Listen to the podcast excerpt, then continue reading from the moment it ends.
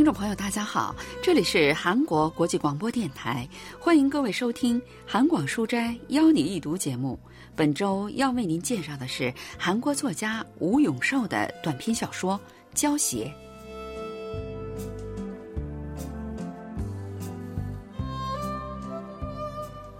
一群鸡在田垄上忙着觅食，公鸡的打鸣声间或传来。衬托的这个小村庄更加寂静了。春天来了，但令人悲伤的离别也来了。小说《胶鞋》讲述的故事就发生在这个坐落在山脚下大海边的小村庄里。伤离别的主人公就是南姨和卖麦芽糖的小伙子。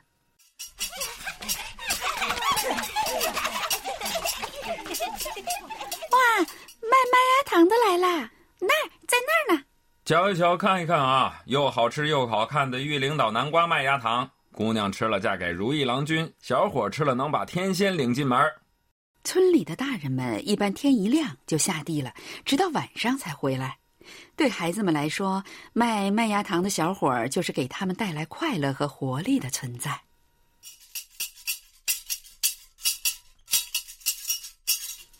当然，真正拿钱来买麦芽糖的孩子几乎没有，只是偶尔可以用旧胶鞋来换糖吃。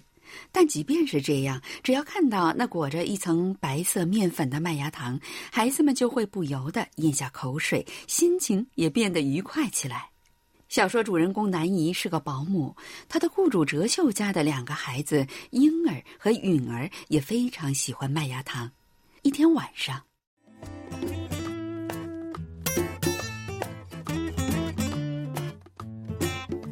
哲秀刚刚在餐桌前坐下，已经吃过饭的两个孩子，六岁的婴儿和四岁的允儿也跑过来坐下。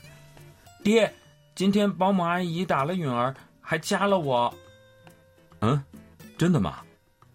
婴儿一边说是的，一边挽起了袖子，不过倒是没有看到被掐的痕迹。这时，小家伙允儿也撅起屁股，用小手比划打屁股的样子。这么看来。孩子们应该不是在撒谎，哲秀觉得很意外，因为南姨那孩子自从来家里照顾婴儿和允儿，从来没有对孩子们动过手，既没看见过，也没听说过有这样的事情，所以如果真像孩子们说的那样又打又掐，还真不是一般的事情。那保姆阿姨为什么要打你们、掐你们呢？嗯？两个孩子一声不吭。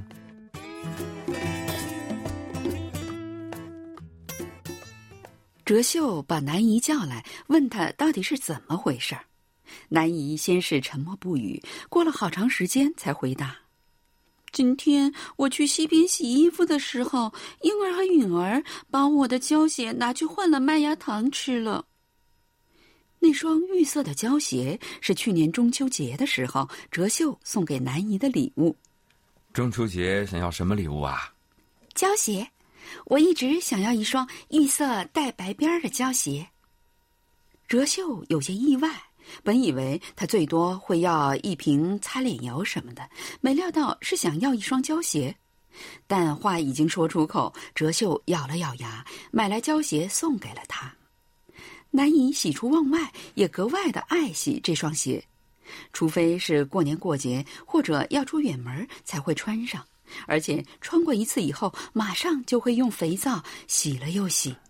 哲秀有时候心想，这双鞋还没等他穿坏，估计就被他洗坏了。那么宝贝的胶鞋，居然被婴儿和允儿换了糖吃。哲秀非常能理解南姨的心情。换麦芽糖啦！旧胶鞋废铁旧麻衣。第二天，卖麦芽糖的小伙儿刚一吆喝，南姨就跑到大门前去等他了。喂，把我的胶鞋还给我！胶鞋？什么胶鞋？你别装傻了！昨天我们家的孩子不是拿鞋跟你换糖吃了吗？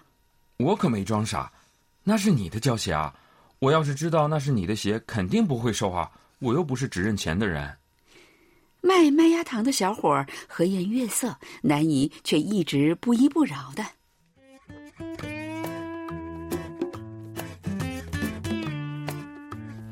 快还给我，快点儿！别急嘛，等我回去看看。你的鞋还在的话，就还给你；要是没了，就买双新的给你。小伙子看了看南姨的脚，约摸着尺寸，这时，不知从哪儿飞来的一只大马蜂，在南姨的脸周围嗡嗡的飞来飞去。南姨皱着眉头，一边把头偏开，一边用一只手驱赶着马蜂。这时，马蜂突然落在南姨衣服的前襟上，慢慢的向她的胸口爬去。别，别动！小伙子情急之中向前一步，把手掌拱起，一下子扣在了马蜂上。这家伙，不明就里的人看起来，这可是个相当尴尬的瞬间。南姨也很慌张，耳根子都变红了。他后退一步，反手就给了小伙子一个耳光，但马蜂可不会束手就擒。马蜂“嗡”的一声，狠狠的在小伙子的手掌上蛰了一口，小伙子疼得张开了手掌，又是用嘴去吹，又是不停的抖动。看到这个情景，南姨实在憋不住，用手捂着嘴，痴痴的笑起来。小伙子哭笑不得，看着笑得前仰后合的南姨，发现他的小虎牙格外可爱。南姨不好意思跟小伙子对视，垂下眼帘看着地面。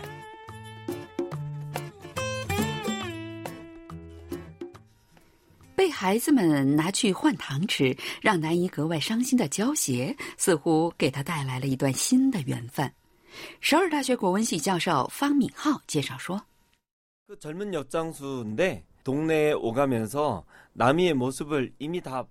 卖麦芽糖的小伙子之前在村子里来来去去，一定已经见过南姨了。不过因为南姨很爱惜这双胶鞋，很少穿，所以小伙子并不知道这是他的。”现在知道了胶鞋的主人是南姨，小伙子怎么会不心动？他心里一定在想，得赶快把鞋还给南姨。之前在小伙子心中对南姨就有一种朦朦胧胧的情感，这次借助胶鞋这个媒介，爱慕之情生根发芽，所以小伙子一定恨不得马上把胶鞋拿给南姨，讨她的欢心。一双胶鞋为这对年轻人搭起了鹊桥，不能不说相当有趣。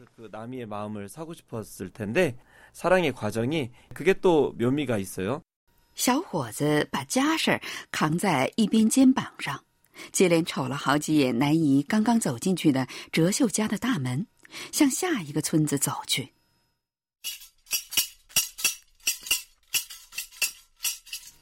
没想到傍晚时分，村子里又一次响起了麦芽糖小伙儿的剪刀声。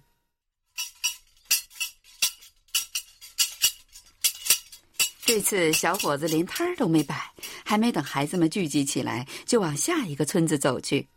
从那天以后，小伙子的一举一动跟之前有些不一样了。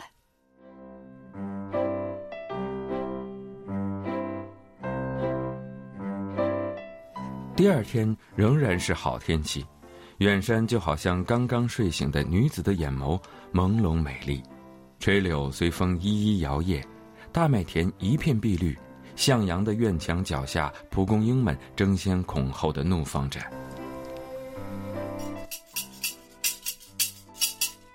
今天小伙子来的特别早。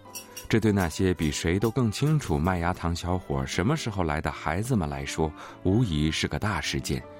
更让人没想到的是，小伙居然跟孩子们嘻嘻哈哈的玩在了一起。他跟孩子们在路口打谷场玩跳房子，快到中午了才去了下一个村子。然后在村里的大婶们开始做晚饭的时候，他又来了，一直待到太阳下山才走。第二天也是这样。之后的一天同样如此。要说有什么不一样，那就是他走之前给了婴儿和允儿一人一块麦芽糖，村里的孩子都很羡慕他俩。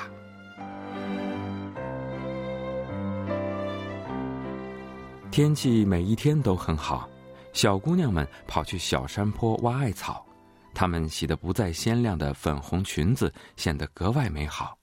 溪水边，荠菜、水鸟和野芹菜纷纷露出了尖尖的小芽。小伙子每天都会来，每次来了就不愿离开。有的时候，他开心的笑着，这样的日子会分给孩子们麦芽糖吃；有的时候他沉默无语，这样的日子是尝不到麦芽糖的滋味的。日子久了，孩子们一看到小伙子，就会最先看他的脸色。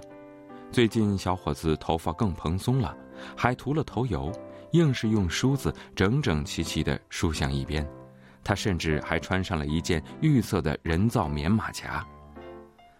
麦芽糖后生，这是要娶媳妇了吗？熟识的大婶们调侃着，小伙子羞涩的咧嘴一笑，悄悄的低下了头。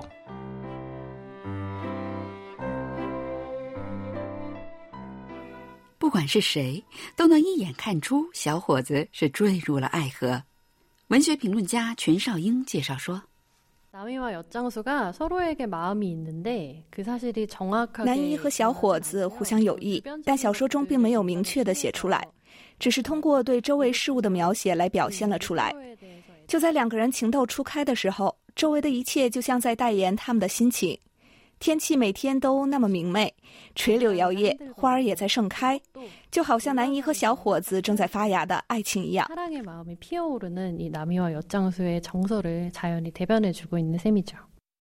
就这样过了一段时间，一个下着雨的晚上，南姨的父亲来了。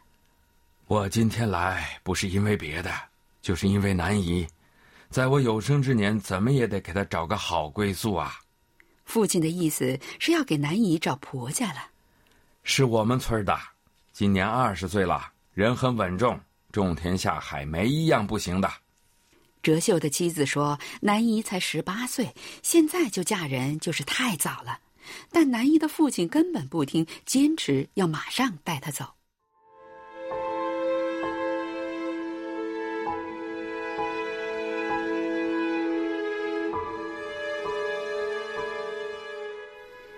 第二天早上，南姨一如既往的起来做早饭，她的眼睛看起来有点肿。哲秀两口子没出去，把这段时间给南姨准备的一些衣料包好，又把她叫到前面，嘱咐她一些话。但南姨却好像有点什么心事儿，心不在焉的样子。我我还没洗碗呢，我来洗，你快去梳梳头吧，布袜就穿上次穿过的那双吧。嗯，谁也没挑呢，你别操心了。男儿准备好了吗？要误车了，麻利点儿。想走你就自己走呗。看来你怎么也得去一趟了，要是不满意就回来，快点吧，别误了车。这时，南姨才开始洗漱，收拾好自己的东西，穿上粉红色裙子和白色小短褂、绣花鞋的南姨显得特别的漂亮。看起来就好像是另外一个人。他找到婴儿和允儿，伸开双臂抱住他们。阿姨，你要去哪儿？我要回家去。骗人！这不就是你的家吗？孩子们知道南一要走，十分不舍，又是哭又是闹的。就在那个时候。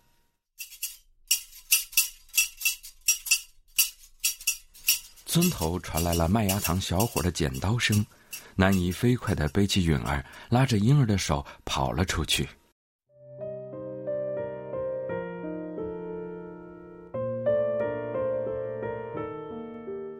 麦芽糖小伙丢了魂儿似的看着南姨，南姨的眼睛里闪过一丝黯然之情，她弯下背着允儿的腰，掀开裙子的一角。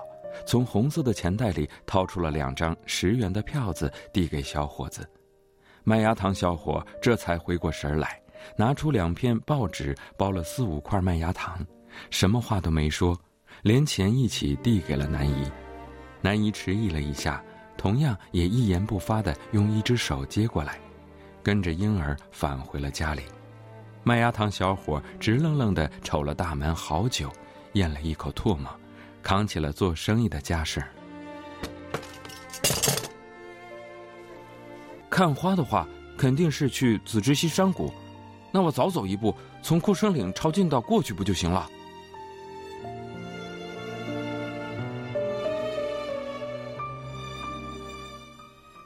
面临离别，南姨的悲伤令人感同身受。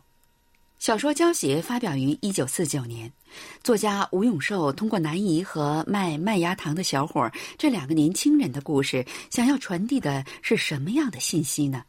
文学评论家全少英介绍说：“작중에서남이나엿장수는남이의아버지로대변되는小说中，南姨和卖麦芽糖的小伙子无法抗拒南姨父亲所代表的那个时代的传统，外部环境、命运等的支配，不能大声说出自己的愿望， 只有默默的独自去承受不幸和悲伤，这多少会让读者感到有些意难平。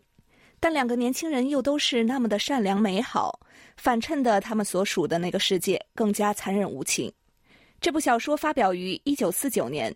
正是南北韩对立达到高潮的时候，战争的阴云笼罩在韩半岛上空，到处都充斥着物欲和暴力。作者对这两个年轻人情窦初开的描写，在互相倾压死气沉沉的现实社会中犹如一股扑面迎来的温暖的人情气息。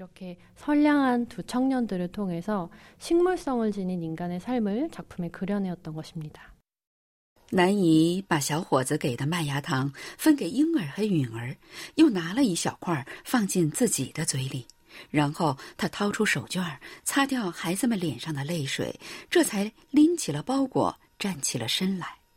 哲秀的妻子拎着一个包裹跟在后面，凑在南姨的耳朵边小声的嘱咐着什么。就这样，南姨走了。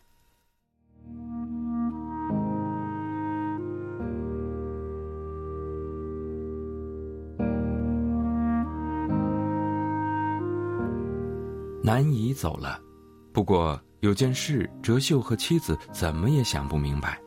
他们把南姨送出村口后，回头看，发现她脚上穿着那双玉色胶鞋，那可是一次都没穿过的新鞋啊！哲秀和妻子，你看看我，我看看你，也没法追上去问他，只好作罢了。南姨穿着玉色的胶鞋，消失在田垄间的小坡上。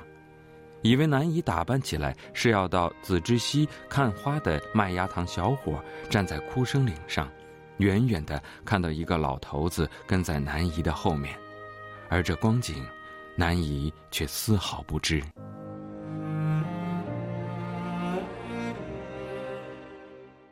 남이는자기가엿장수를좋아하고있다는사실을결국밝히지않고아버지를따라서南姨最终也没有说出自己喜欢麦芽糖小伙的事实，跟着父亲回故乡去了。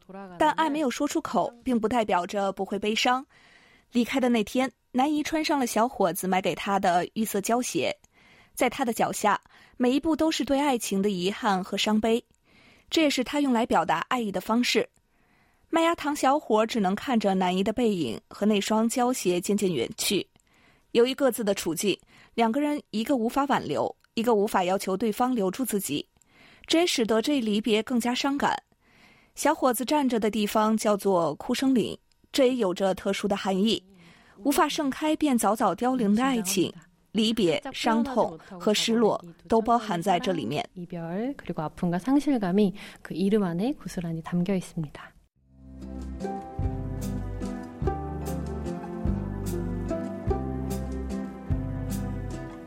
听众朋友我们在今天的韩广书斋邀你一读节目当中为您介绍了吴永寿的短篇小说胶鞋。